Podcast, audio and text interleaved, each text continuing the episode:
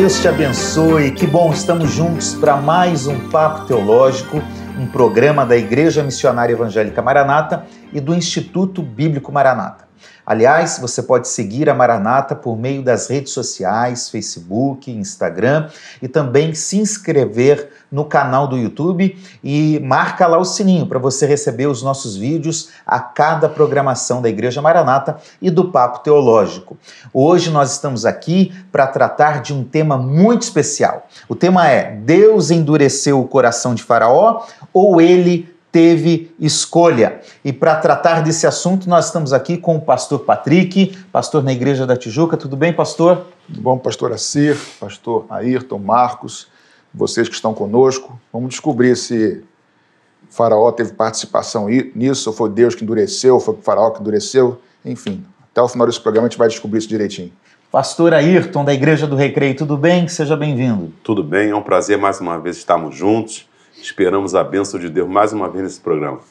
E estreando hoje, gente, no nosso programa, no nosso Papo Teológico, o Marcos Poeta, que é professor do Instituto Bíblico Maranata em Jacarepaguá, foi também em Caxias, está aqui conosco hoje. Seja bem-vindo, Marcos. Obrigado, estou muito feliz em estar nesse momento aqui compartilhando com os irmãos, pastores, né? E é, é um assunto que é muito importante, surgiu inclusive um, uma pergunta parecida no, em uma das aulas na escola bíblica, então acho que é muito importante a gente é, rever e ver esse assunto constantemente. Vale a pena lembrar, Marcos, que a reflexão que nós vamos fazer aqui partiu de uma ação sua, né? Então o tema tem tudo a ver com você. Nós já queremos agradecer não por que isso. seja o faraó, não é, é isso, né? muito bem. Eu sou o pastor Assir, pastor da igreja de Caxias. Seja muito bem-vindo. Nós vamos iniciar orando, como sempre fazemos. Lembrando que se você tiver alguma pergunta ou algum comentário, só deixar aí nos comentários do YouTube e quando possível nós vamos responder. Pastor Patrick, o senhor pode começar orando, por favor? Obrigado mais uma vez pelo Senhor, não existe disso não. Jesus, muito obrigado, Senhor. Oh, Deus. Muito obrigado pelas nossas vidas, por cada um que está conosco, através da tela, computador, do celular. Pedimos graça do Senhor, para que o Senhor nos ajude a conhecer a tua palavra, nos aprofundarmos nela e que de alguma maneira, Senhor, esse estudo, essa reflexão seja bênção para cada um que está conosco, Pai. É a nossa oração grata e confiante no Senhor, em nome de Jesus. Amém. Amém. A partir do nosso tema, a questão que nós queremos abordar é porque existem alguns textos bíblicos no livro de Êxodo que dão a entender que o coração de Faraó estava endurecido. Já outros textos bíblicos dão a entender que Deus endureceu o coração de Faraó. Aí entra a questão: qual é a verdade? A Bíblia está se contradizendo? Como nós podemos descobrir é, qual é a verdade por trás dos textos bíblicos para entender se o coração de Faraó estava endurecido ou se foi o Senhor que endureceu? Essa é a nossa temática de hoje, gente. E aí eu queria começar, como sempre fazemos, perguntando qual a importância de nós estudarmos. Por que, que nós temos que tratar textos bíblicos, e em especial uh, este texto que nós estamos lendo, Pastor Patrick? Bem, acredito que por vários motivos. Né? O primeiro que a gente poderia, de repente, destacar é a questão que, por trás dessas perguntas, né, do texto bíblico em si, é, os textos trazem consigo doutrinas, por exemplo, sobre os decretos de Deus, sobre eleição divina, sobre livre-arbítrio, se o homem tem ou não tem liberdade. Então, respondendo essas perguntas, a gente vai conseguir também é, traçar e alinhar essas doutrinas bíblicas, que nunca podem ser feitas a partir de um texto isolado. Então, esse texto vai ser analisado junto com outros da própria Bíblia Sagrada. Então, é, a questão do decreto divino, eleição divina, é, livre-arbítrio está diretamente ligado, está estabelecido na questão desse texto. Então, é muito importante. Muito Tem bem. desdobramentos enormes, né? Claro, em toda a doutrina bíblica, né? Exatamente. Pastor Ayrton. É, esse é um texto fundamental da história do povo de Deus. E a teologia, exatamente baseado nas escrituras sagradas, se é um texto importante para a história do povo de Deus, ele cabe um, um debate, um papo teológico sobre isso. Muito bem. Marcos. Então, olhando de um ponto de vista mais superficial, às vezes parece que é, tem uma contradição bíblica, né? Nesse, nesse termo aqui. Ah, Deus endureceu, Deus não endureceu, Deus é, decide pelo ser humano, não decide pelo ser humano. Então, fazer um comentário a respeito desse texto, ele tem essa, essa função também de é, esta, estabelecer qual, se tem a contradição ou não, ou se são textos né, complementares. Muito bem. E é claro, gente, é bom a gente lembrar também que, é, não diferente de Faraó, tem muita gente endurecendo o coração hoje. Né? Uhum. Então, esse texto não serve só para Faraó, para Israel. Ele, é, ele, tem um princípio atemporal que nos alcança hoje. Então, serve também de advertência para nós. Ele não é apenas conceitual, mas ele é prático também. É prático. Aliás, a Bíblia é prática e não somente conceitual. A teologia tem que ser prática. Se aplica a nós, Exatamente. no nosso dia a dia. Tem relevância para o nosso dia a dia. Hebreus 3 fala, né? Se hoje você ouvir a voz do Senhor, não endureçais o coração. O vosso coração. Né? É isso mesmo. Então, essa é a perspectiva. Agora, vamos para o texto bíblico, porque a gente está fazendo uma análise de texto bíblico e eu acho que é importante nós lermos. Né? A primeira, o primeiro pressuposto uh, que nós vamos analisar é nas referências em que a Bíblia diz que o coração de Faraó está endurecido. Uhum. Podemos ler, por favor, pastor Patrick, uhum. Êxodo capítulo 7, versículo 14? Sim, diz assim: então disse o Senhor a Moisés: O coração de Faraó está endurecido, recusa deixar ir o povo. Uma declaração clara de que o coração de Faraó estava endurecido. Em condição de endurecimento, né? Isso. né? Está ali já na, no momento estático, né? uhum. da, dessa forma. Ah, pastor Ayrton, nós podemos ler outros textos em Êxodo ainda, a partir de uma segunda perspectiva que tem a ver com o tema que nós estamos tratando. A Bíblia diz que Faraó endureceu o seu próprio coração, ou seja, há um ato de deliberado, intencional do próprio faraó de endurecer o seu coração. Podemos ler? Podemos. É, Êxodo capítulo 8, versículo 15, e leia também, por favor, o 32. Ok. Vendo, pois, faraó que havia descanso, endureceu o seu coração e não os ouviu, como o Senhor tinha dito. Mas endureceu o Faraó ainda esta vez o seu coração e não deixou ir o povo. Muito bem, Êxodo 9, 34 e 35 nós não vamos ler, mas trata da mesma questão, ou seja, uhum. nós temos aí em sequência três textos bíblicos é, afirmando exatamente essa perspectiva de que o próprio Faraó tomou uma decisão deliberada, intencional, uhum. de endurecer o seu coração. Marcos, a, a, terceira perspectiva que nós podemos tratar é quando a Bíblia diz que o Senhor endureceu o coração. É aí que entra a dúvida. Aí que está o problema. Até aqui estava tudo bem, né? É aí que entra a dúvida. Vamos ler esses textos? Por Vamos. favor, leia é, o texto principal de análise, que é Êxodo 7.3, e depois Êxodo 9.12, por favor. O Êxodo 7.3 eu, porém, endurecerei o coração de Faraó e multiplicarei na terra do Egito os meus sinais e as minhas maravilhas. Êxodo 9,12 diz: Porém, o Senhor endureceu o coração de Faraó e não os ouviu, como o Senhor tinha, como o Senhor tinha dito a Moisés. Muito bem, é, é, é bom lembrar, gente, que no 10, 27 e 11, 10, a mesma perspectiva, nós não vamos ler. Uhum. Mas, ou seja, Vamos lá, agora a gente está com um problemão aqui para resolver. Nós temos textos afirmando: o faraó endureceu o coração. E num segundo momento nós temos textos afirmando: Deus endureceu o coração de Faraó. E aí eu pergunto aos Afinal senhores, de contas, né? Quem endureceu, né? Quem endureceu? Foi Deus ou foi o próprio Faraó? Exatamente. E aí é, eu sou só o, o âncora, o apresentador. Hoje, está tá mais tranquilo. É, é. Agora é com vocês. Então a minha pergunta é: qual é a verdade? Né? O que, que nós podemos entender? Uhum. Qual é a, como nós podemos perceber, o, o Marcos falou muito bem na, na introdução o seguinte: os textos estão se contradizendo ou eles podem ser lidos de uma forma complementar? Né? Pastor Patrick. Não, de cara, se fosse responder ao Marcos, que é uma pergunta retórica, obviamente, daí que eu sei, para você que está conosco assistindo, é, obviamente que não é uma contradição. Até porque nós cremos na, na, na inerrância da palavra de Deus, a sua infalibilidade também. Então, pode parecer uma aparente é, contradição. E realmente parece, não tem problema em, em identificar isso. Mas entendendo que a Bíblia, vamos lá, a Bíblia responde à própria Bíblia. Então, se é um questionamento bíblico, tem que responder à própria Bíblia. É... O que parece aqui contraditório, ele é na frente esclarecido. Então, nós temos que, por exemplo, estudar outros textos, por exemplo, entender toda a história, e não versículos. Qual é, qual é a história toda desde o chamado de Deus com Moisés para libertar o povo, quem era Faraó, como é que se comportava Faraó, a gente vai entender que não é e não há contradição nenhuma. As duas coisas podem ser realidades bíblicas e a Bíblia não está equivocada em nenhum momento. É isso aí. Não está. Pastor Ayrton, o que mais a gente pode entender nessa perspectiva? Para nós começarmos a, daqui a pouco, entrar no texto e ler e fazer essa complementação, então, para entender a verdade uh, desta história. Sim, a gente tem que. É, é, eu não acho, nunca achei que houvesse contradição no texto. É apenas a forma de colocação do texto.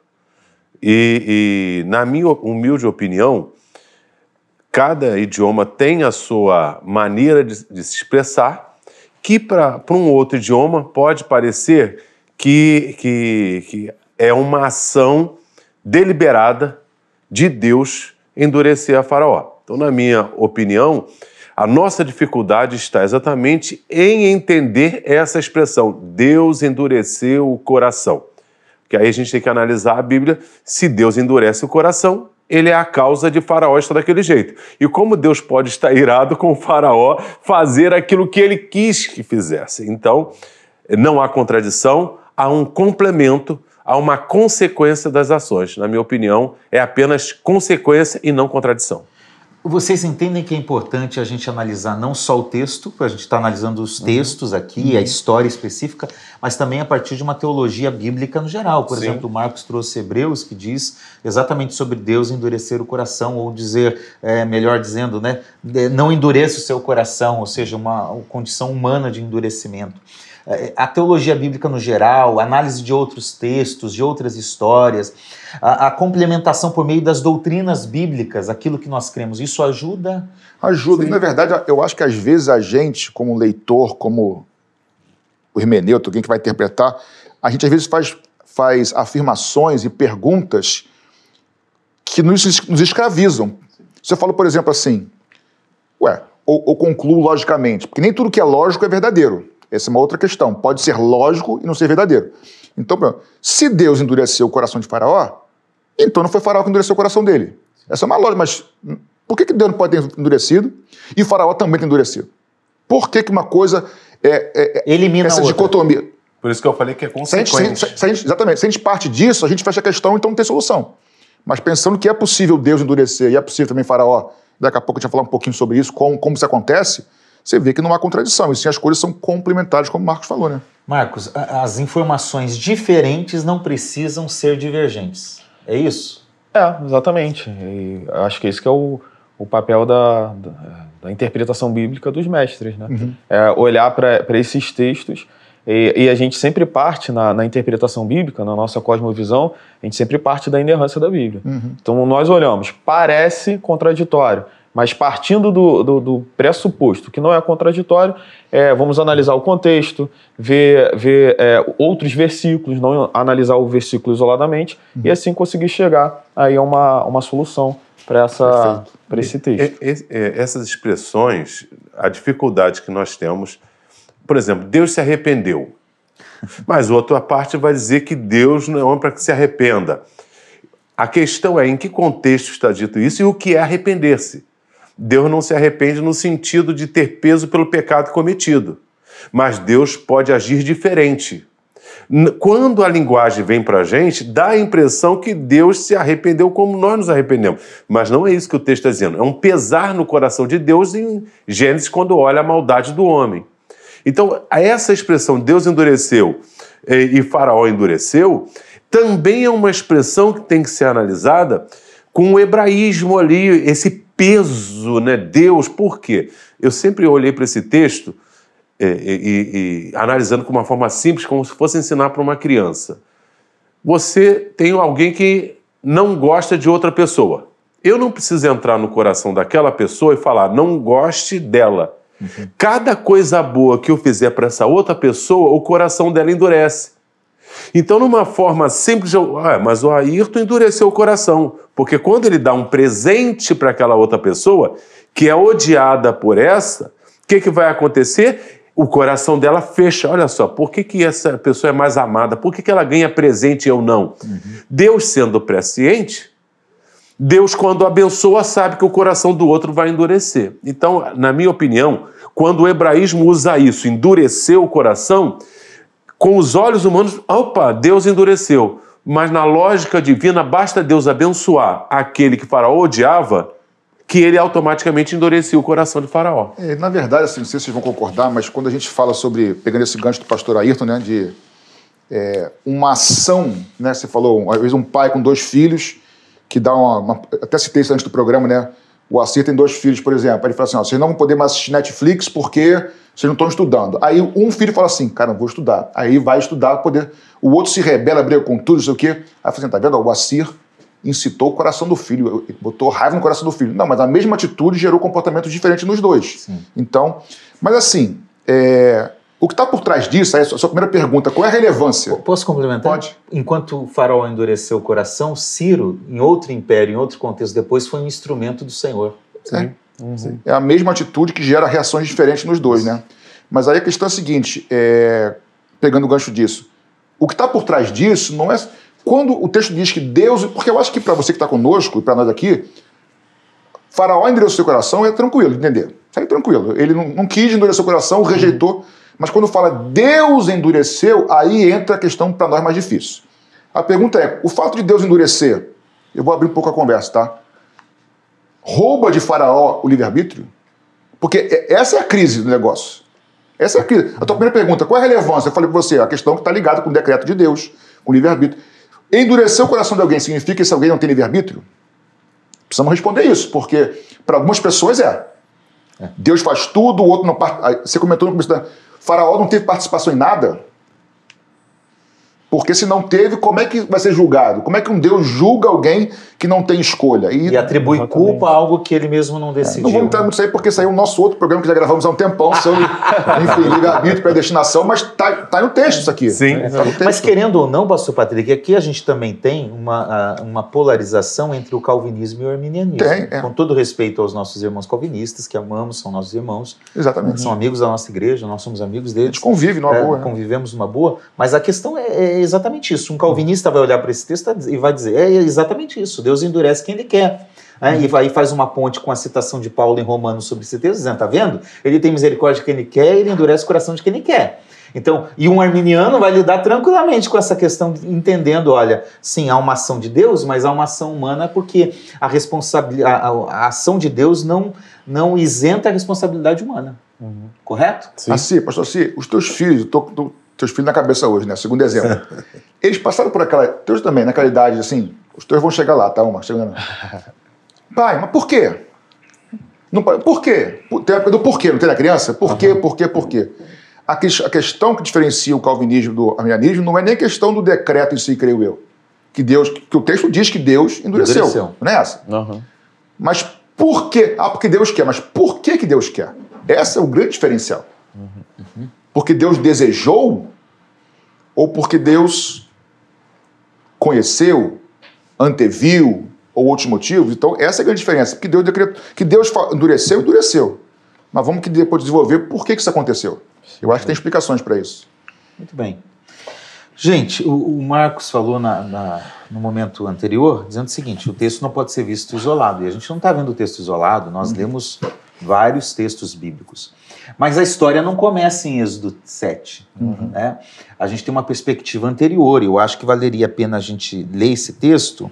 Ô, Marcos, se você puder abrir a sua Bíblia, em Êxodo capítulo 3, versículo 19 e 20, porque ali no início do livro do Êxodo, onde nós temos ainda o momento do chamado de Moisés, o início de tudo, uh, nós podemos trazer uma informação importante da Bíblia que vai apontar para entendermos melhor o capítulo 7, o 8, o 9 e o 10 que nós lemos já nos textos anteriores. Uhum. Tá. É, 19 e 20. Eu sei, porém, que o rei do Egito não vos deixará ir, nem ainda por uma mão forte. Porque eu estenderei a minha mão e ferirei ao Egito com todas as minhas maravilhas que farei no meio dele. Depois vos deixará ir. Interessante, né? Interessante, né? Porque essa informação é fundamental para a gente Sim. entender os demais textos. Uhum. Vocês concordam com isso? Qual a informação? Que Deus precisa saber. Não, a gente sabe, para ajudar quem está conosco, né? Deus sabia. Sou eu que faço essa É, sim, pergunta. desculpa, né? desculpa. É a presciência, né? A presciência, de presciência. O Deus. texto diz que Deus sabia, já no capítulo 3, que lá na frente, no capítulo 7, 8, Faraó não deixaria, Deixaria. que o coração. Então Deus sabia disso. Isso antecede, né? Qual a importância da presciência aí, Marcos, nesse sentido? Então, a, a presciência, é, Deus, Deus vai agir de acordo, é o que, que nós vemos nos textos bíblicos, né? De acordo com a atitude do- dos homens. Então, é, quando Deus antevê, né, ele tem essa presciência do que ia acontecer, dá para entender essa questão do endurecer o coração. Porque, na, na verdade, Deus, ele sabendo como que Faraó agiria, ele já está falando aqui que é, multiplicaria né, depois os sinais dele no meio do povo. Então tem essa questão da presciência explicar é, por, que, é, por que, que não é algo é, simplesmente sem a liberdade do, do faraó. O faraó ele tem a liberdade da, da, da- da atitude dele, né? De ouvir Mas a- Deus já sabia qual seria a escolha de faraó. É basicamente isso. A, a presciência como um pré-conhecimento, ou seja, nós, quando nós usamos o termo presciência, nós estamos dizendo Deus conhece tudo antecipadamente. Conhece os nossos caminhos. Conhece os nossos caminhos. Mas- o que o, o que está acontecendo aqui agora, ele já conhecia, ele já sabia. Mas aí, assim, por exemplo, nossos irmãos calvinistas, que nós, de novo, nós amamos, respeitamos, eles vão dizer que Deus, argumento deles, tá? Que Deus sabe por antemão, que ele sabe presciência, porque assim Deus deseja. Então, eles não diferenciam presciência de vontade de Deus, o que para mim eu discordo totalmente. É, mas aí nós caímos naquele problema. Se ele é o causador, Exatamente, porque assim, a Entendeu? pergunta é: tudo o que acontece no mundo, tudo, sem exceção, tudo é da vontade de Deus? Pode responder, ajuda aqui. É, eu creio que não. não, não, não, claro Não. que não. Não. Então, estão na permissão, Senão mas nem tudo é falar que vontade. Deus Ex- quer que, uh, que tenha peca. pecado. exatamente. E nesse texto também. Então, assim, presciência não é sinônimo de vontade de Deus eterno. Não é. Que é um fatalismo, Um né? fatalismo, entendeu? Um autoritarismo. E isso não quer dizer que Deus perca a sua, a sua autoridade, não. A autoridade é a sua, a sua soberania. Deus continua. aí- que tá. Deus é tão soberano que, mesmo dando liberdade ao homem, ele continua soberano. Muito bem. Ou seja, a liberdade não anula a soberania. Pelo Ah. contrário, ela ena- enaltece ainda mais. a soberania é maior quando, mesmo dando liberdade, você não Exatamente. perde o controle. Exatamente. Muito bem. Aí, Marcos, é, então a primeira informação é: eu já sei que ele vai resistir, que ele não vai aceitar. Em Êxodo 3, né? Em Êxodo capítulo 3, versículos 19 e 20. Êxodo 4, 21, por favor, continue lendo para nós aí. Eh, E eu vou pedir ao pastor Patrick para abrir Jeremias 17, 10, que num texto complementar, de um tempo posterior, nós temos uma informação importante para ajudar a entender essa questão aqui. Ah, É só depois disso, o, Marcos, d- dessa consciência, dessa presciência, que Deus diz que vai endurecer o coração de Faraó. 4, 21, por favor. E disse o Senhor a Moisés: Quando voltares do Egito, atenta que faças diante de Faraó todas as maravilhas que tenho posto na tua mão. Mas eu lhe endurecerei o coração para que não deixe ir o povo. Diante da presciência de Deus, Deus então está confirmando esse fato. Muito bem, mas a gente ainda vai continuar tratando alguns assuntos. Leia, por favor, Jeremias 17, 10. Jeremias 17, 10 é bem interessante. Diz assim: Eu, o Senhor, som do coração. Eu provo os pensamentos para dar a cada um segundo os seus caminhos, segundo o fruto das suas ações. Então Deus som do coração, Deus prova os pensamentos e dá a cada um segundo os seus próprios caminhos. Não Isso é segundo o fantástico. caminho de Deus. Não Exatamente. de um É. determinismo. E se, e se a gente comparar com Ezequiel, que o Senhor diz: Eu, Senhor, não tenho prazer na morte do ímpio. Antes que ele se arrependa, se converta, Deus não pode sofrer de esquizofrenismo. De- ou Deus tem prazer na morte do ímpio ou não tem. Ele não tem. Então, por se Faraó causou essa ojeriza em Deus, a única explicação é que Faraó, de uma forma contumaz, tenha se colocado contra Deus. E aí a consequência é: ele está endurecido, não vai se arrepender, eu vou tolerar. O texto vai dizer isso. Deus suporta ele mais. Porque Deus poderia acabar com a história na primeira conversa. Moisés foi lá, não vou deixar, acabou a conversa. Deus, ah é, você vai endurecer? Então essa coisa vai crescer para eu vou mostrar quem tem poder mesmo. Muito bem. Marcos, nós podemos também dizer que Deus, em alguns momentos, nesse propósito, ele tendo ciência do, do fato inicial de que Faraó iria endurecer o coração, do processo das dez pragas e do final da libertação, nós podemos afirmar que Deus, em alguns momentos, cerceou a liberdade de Faraó. Uh, com que propósito? Com qual, qual, era o objetivo ali? É, nós vemos que nos próprios textos que é para multiplicar a, os feitos de Deus ali no Egito e com isso fazer Deus conhecido. Então é, a gente vai ver que de início, né, na verdade, é o é faraó que, que endurece o coração, né? Uhum. mas depois Deus, para deixar é, com base na, no livre-arbítrio nele, né, na escolha de faraó, ele vai endurecer o coração agora para multiplicar os sinais dele no, no Egito. Né? Uhum. Até porque é, Deus já tinha se revelado ao Egito se a gente olhar para Gênesis. Né? Uhum. Olha como que Deus foi gracioso é, com a vida de José lá no Egito. Né? Uhum. José, ele, ele, graças a Deus, Deus, usando a vida de José, o Egito não passou por um momento de fome absurda. Né? Então, uhum. Deus já tinha se revelado como graça para o Egito. Agora Deus estava se revelando como juízo. Né? O próprio Êxodo 7.3, que nós já lemos, diz isso, né? que ele multiplicaria os sinais no, no Egito. Né? Uhum. Havia ali uma ação intencional é, de Deus. E também, é, pastor Patrick, de anunciar o nome de Deus, correto? Por meio dos sinais, por meio das maravilhas contra Ali tinha uma questão também que não vamos aqui mergulhar nisso, a questão dos, de cada uma das pragas, o simbolismo de, dos deuses dos do Egito, deuses, né? Uhum. Que Deus estava se colocando acima deles, até porque é... Eu acho que é importante falar um pouquinho isso, que cada praga tem a ver com um juízo sobre uma divindade. E o próprio egípcia. faraó era uma divindade. O primogênito, que é a última praga, o primogênito, o faraó se achava divino.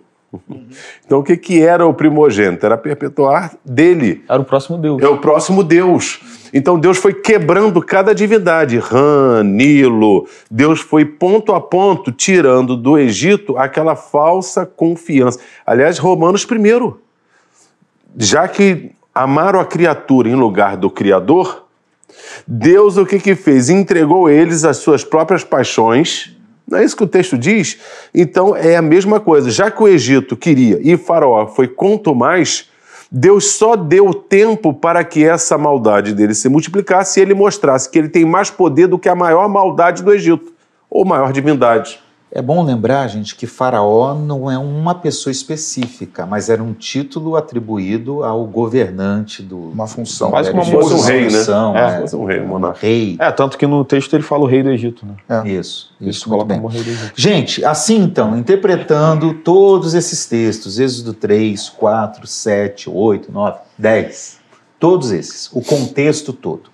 É, Pastor Patrick, nós podemos entender dessa forma, que o coração de Faraó é, já estava inclinado é, para a, resistir a Deus. Uhum. Então, por isso, nós podemos atribuir a culpa do endurecimento não a Deus, mas ao próprio Faraó. Correto? Isso?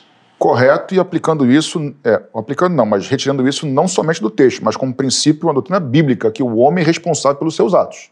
Então, nós cremos que o homem tem a, a, a liberdade de escolha e, por isso, é responsável pelos atos. O faraó também.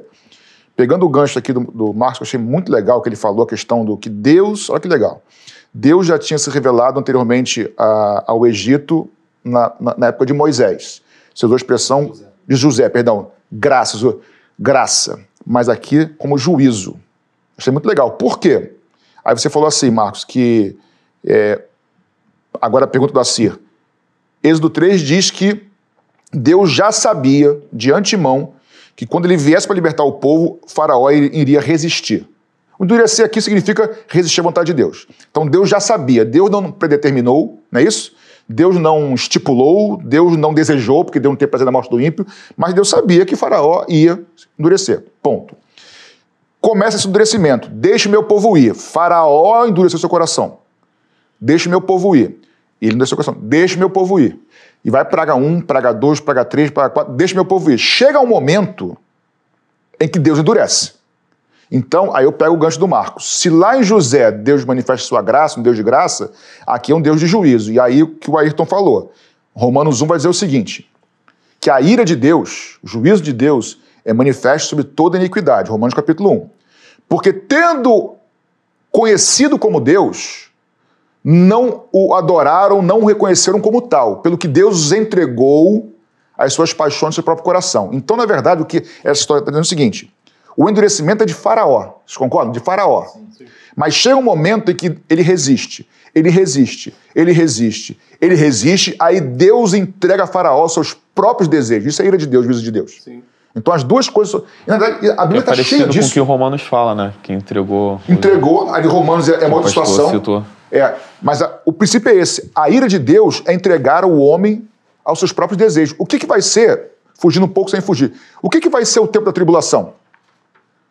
Enquanto Cristo, um homem vai governar o mundo. É Deus entregando a humanidade aos seus próprios desejos, cara. Sim. É 2 Tessalonicenses 2, 10, já que eles não amaram, não é isso? A verdade. A verdade. Deus. Aliás, Apocalipse também lá, né? Quando, quando... Termina o Tessalonicenses. 2, 10. Não, é Deus entregou, não é isso? Já Eu, eles não 2, 10, a verdade. 12, ah, exatamente, já que eles não creram no amor da verdade. Rejeitaram. Rejeitaram. Deus lhes entregou. Espírito de engano. O espírito de engano, o espírito de engano que viria, que é exatamente o texto que está falando de Cristo. E quando a gente vai lá, é flagelo em Apocalipse, tudo está acontecendo e diz que eles não se arrependeram das suas mais obras. É que a gente pensa que uma pessoa, que se Deus agisse numa pessoa e a pessoa fosse má, muito má, muito má, não tinha como ela não retornar. Mas a Bíblia diz que existe essa possibilidade de Deus estender. Isaías 65, Todos os dias estendi minhas, as minhas mãos a um povo rebelde e contradizente. Ou seja, Deus estendendo, a graça de Deus chamando, e esse povo não quer. Faraó é o típico caso de alguém, ou porque confiou na divindade, ou porque quem, quem é o Deus desses escravos para querer subjugar os meus deuses, não só a divindade do grande império do da... grande império do Egito. Uma coisa é certa, Faraó tipifica o arqui-inimigo, não é isso? Da fé, que é o, o, o, maligno, o diabo, que é aquele que se opõe a tudo que se chama Deus. Sim. Eu, tipo, então Deus permite a Faraó, naquela história de Israel, Deus ia tirar o povo do Egito? Sim. Gênesis diz isso. A tua, o teu povo será escravo, Abraão, por 400 anos. Mas eu tirarei esse povo. Então, quando chegou o momento de Moisés, o que Faraó está fazendo? Gente, Deus, Faraó está matando as crianças hebreias. Não é isso? As crianças estão sendo mortas, jogadas no Nilo. Sim, a, a gente sabe que Faraó não era um homem inocente, não, não era um homem não, mau. Não. Que, que, estava oprimindo o hum. povo hebreu. Ele escravizou Sim. o próprio povo que. Quantos e quantos. E outra coisa, ele vai de uma forma quanto mais, e Faraó aí tem a dinastia, né? Nós temos as dinastias dos faraós ali. Essa, essa, essa dinastia, ela se levantou, diz lá do texto, porque não conheceram a José.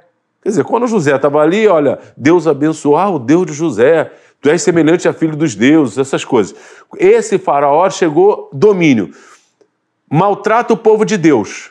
E quando Deus dá uma ordem, o Criador do universo, o que deu vida ao homem, o que livrou o Egito da escassez, ele diz: Nós confiamos nos nossos deuses.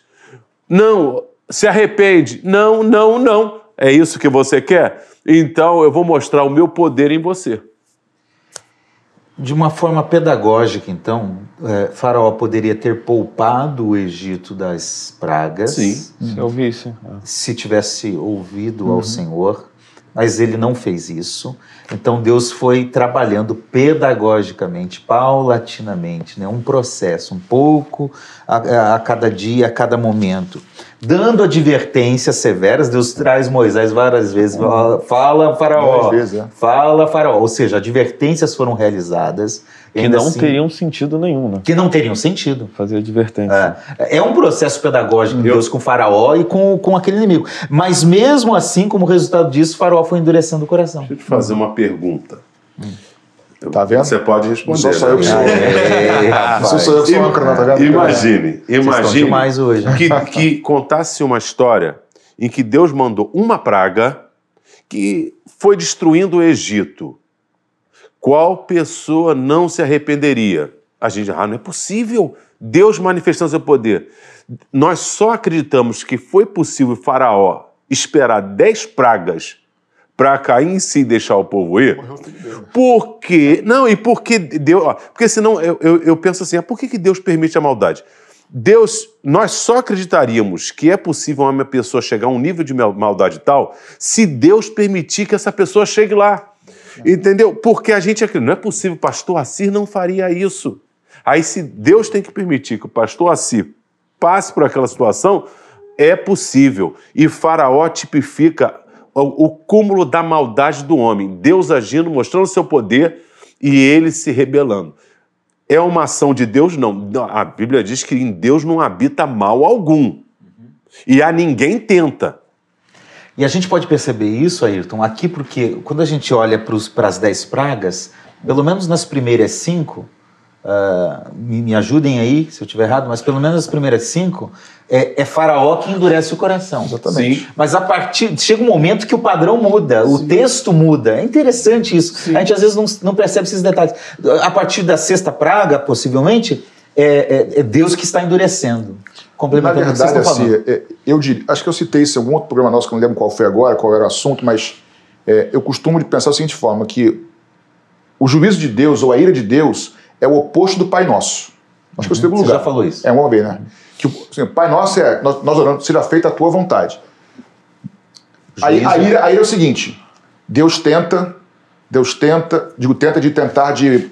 Por exemplo, deixa meu povo ir. Oportunidade, dá oportunidade. Dá oportunidade, vai, vai. Deixa- Tá bom, então seja feita a tua vontade. Aí, Faraó, você quer endurecer seu coração? Eu tentei uma, duas, três, quatro pragas, cinco pragas. Já sabia. Então seja feita a tua vontade. Ele entrega o homem seus próprios desejos.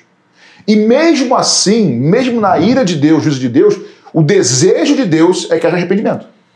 Sim. Tem um exemplo bíblico que é o rei Manassés, Sim. que Deus decreta um juízo, Deus manda, fala do juízo, diz: você vai cativo para a Babilônia, é, vão fazer isso com você, isso e isso. Diz a Bíblia que lá no finalzinho ele se lembra do Senhor Deus de seu pai e faz uma oração. Diz a Bíblia que Deus restabelece ele, tra é, traz ele de volta, coloca ele no trono de novo e tal. Olha só, olha como Deus está atento. A questão é que Manassés, ainda que no último momento, olha o que, que eu fiz e retrocede, e Faraó nem no último momento, até quando os primogênitos são permitidos que eles né, agora podem ir, logo em seguida ele falou: quer saber de uma coisa? Vamos atrás deles.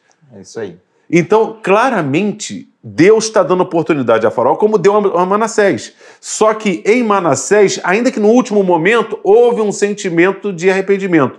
E em Faraó não, haveria nenhum. Nínive também, na história de Nínive, já tinha um juízo decretado Sim, contra sim. Nínive, né? Então, assim, é, já tinha um juízo decretado também contra o Egito. Mas é, é, Deus, ele, ele não rejeita um coração quebrantado, né? É, talvez, né, assim, as especulações das especulações, né? É, se tivesse uma outra postura, né? É, Israel sairia, porque era propósito de Deus levar Israel até a Terra Prometida, mas não de uma forma tão, com, com tantas, é, Exatamente. Lembrando que nesse contexto, os deuses, eles eram territoriais.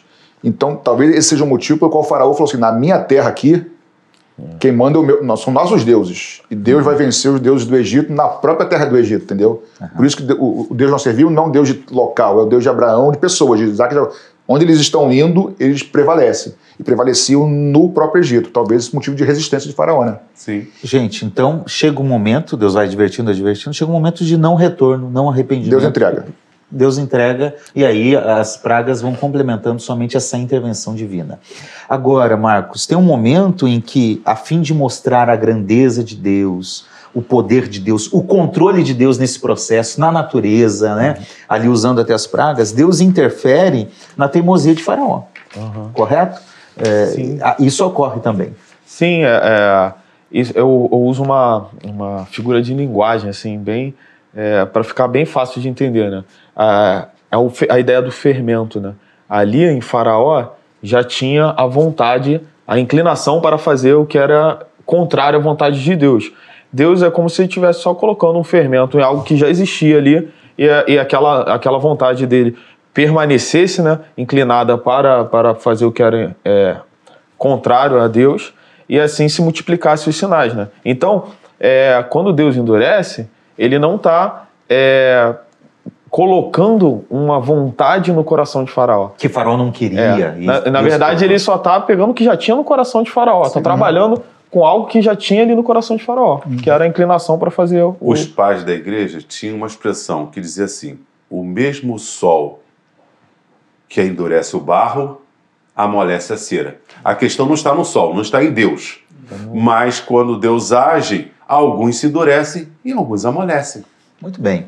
Gente, indo para o final do programa, nós podemos dizer então aqui que nós entendemos que Faraó teve uma escolha nesse processo. Uhum, uhum. E a partir disso eu gostaria de ler alguns textos bíblicos com, com vocês. Eu queria que o pastor Patrick abrisse Êxodo 10, 3, uhum. pastor Ayrton, Êxodo 8, 1 e 2, e Marcos, Êxodo 9, 17. Tá certo? Vamos perceber como a questão da escolha de Faraó nesse processo, a fala de Deus para ele mostra isso. Que ele, ele tinha a opção de falar: não, tá bom, eu vou aceitar, deixa o povo ir, servir no deserto e assim por diante. Vamos lá? Êxodo 10, 3. Ele diz assim: Até quando, falando para Faraó, né, até quando recusarás humilhar-te diante de mim? Parece que Deus estaria brincando. Ah, vamos brincar, vamos, eu vou falar, mas não é verdade, não, porque eu já endureci. Né? Deus quer que uh, Faraó se humilhe, reconheça uhum. a ação dele na história. Seria uma fala mentirosa de Deus. Deus né? sendo, Deus brincando, mentindo, né? Usando de algo retórico que não é verdade. É, é um absurdo entender não isso. Não faz sentido, né? Assim, é. logicamente. 8, 1 e 2, né? Isso. Depois disse o Senhor a Moisés: Entra a Faraó e diz-lhe: Assim diz o Senhor: Deixa ir o meu povo, para que me sirva. E se recusares deixá-lo ir, Eis que ferirei com rãs todos os teus termos. Olha o C também, ó. E se. É. Né? E se. É condicional. condicional, né? É condicional. Muito bem. Uh, Marcos, Êxodo 9, 17. Tu ainda te exaltas contra o meu povo para não o deixar ir. Né? Olha, exaltação e orgulho do, sim, do ser humano, sim. né? O grande pecado que vai dominando as pessoas, né? O, o, orgulho, ele incita outros tipos de pecado e o orgulho é silencioso. É. Né? Então, essa exaltação é um orgulho próprio do Deus, com letra minúscula, faraó, que está resistindo à vontade do Deus verdadeiro. Uhum. E temos que entender que é o Deus dos escravos afrontando os deuses do Egito. Eu, eu, eu vi um, um documentário de um americano é, falando sobre quando você pega arqueologia, tem um momento da história que, na época de Abraão, por exemplo, que existiam famílias no Egito que dominavam. Faraó era um poder similar. Aí mostra que houve um momento da história que, de repente, Faraó fica muito maior do que as famílias. Exatamente na época de José, quando Faraó, por causa de José, começa a comprar as terras das famílias. Então, nesse momento é que Faraó se sente uma divindade que domina sobre tudo, porque ele comprou o Egito todo. E aí, quando chega nessa época, é o Deus daquele povo que comeu do Egito, daquele, né, afrontando essas divindades aqui que, que dominam o mundo. E ele não aceita isso, até porque ele se sentiu uma divindade. E Deus também está se mostrando para o povo do Egito, não só para Faraó, né? É, Porque, é, como a gente, vê, né? O, Deus já tinha se revelado, a gente viu lá em Gênesis, é, e agora ele estava mostrando como que o Deus do Egito não é Deus. Como que o Deus do Egito não é capaz de suprir as necessidades do povo do Egito, né? Uhum. Então que existe Deus... Na sua própria terra, né? né? Na sua própria terra. Exatamente. Gente, também a gente trabalhou aqui o aspecto bíblico, né, hermenêutico, a interpretação do texto, a teologia bíblica, mas tem um aspecto histórico também, né?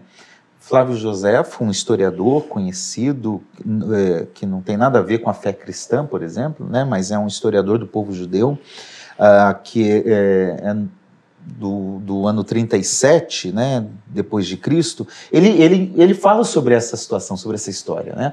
Nós poderíamos ler, pastor Patrick, essa, essa aplicação dele, esse texto de Flávio José, uhum. por favor? Podemos.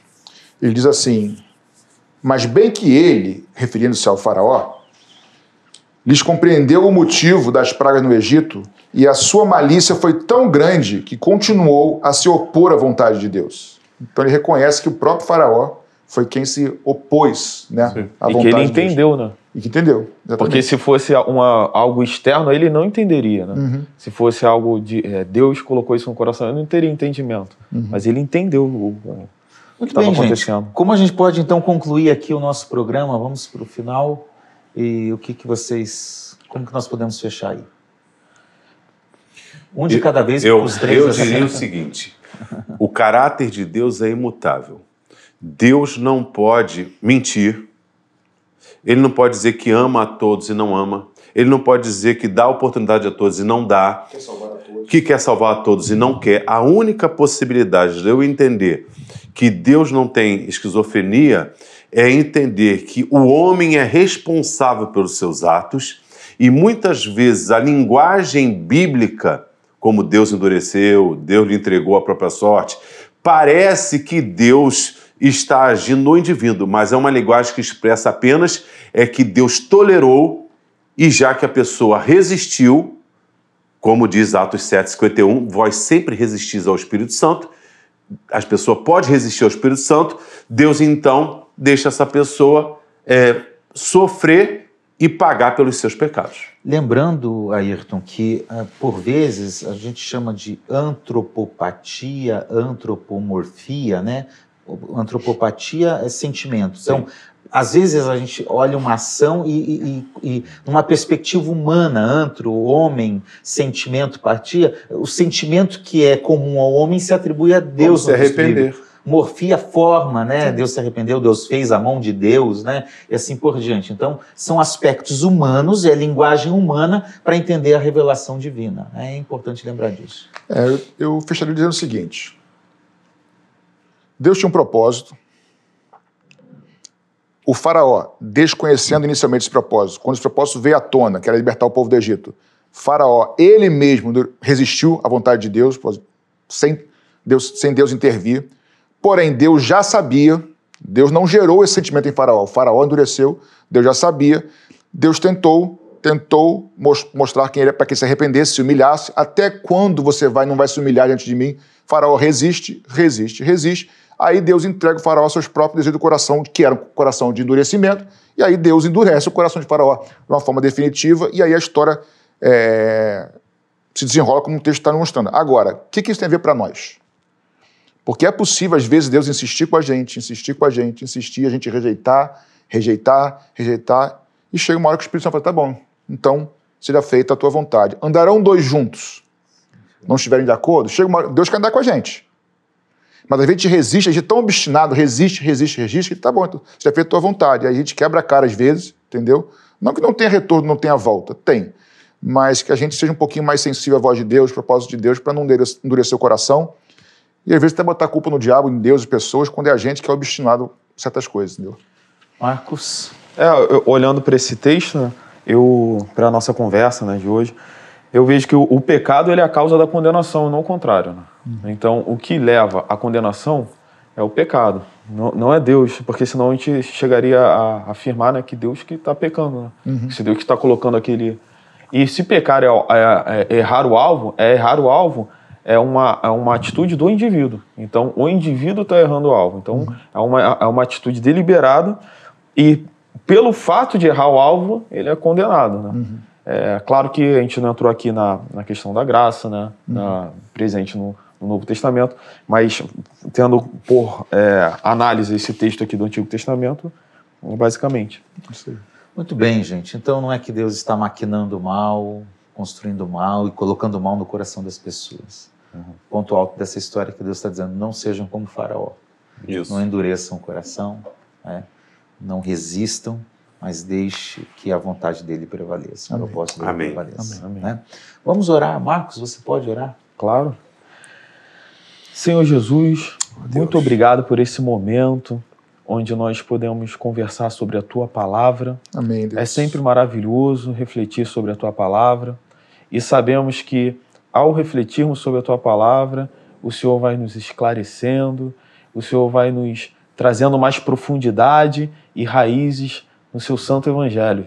Amém. Que é, essas palavras ela alcance o coração do, do ouvinte e que leve a ter atitudes onde nós não venhamos a endurecer o nosso coração, mas tenhamos um coração inclinado para fazer a tua vontade, Jesus. Amém. Essa é a nossa oração, em nome de Jesus. Amém. Amém. Amém.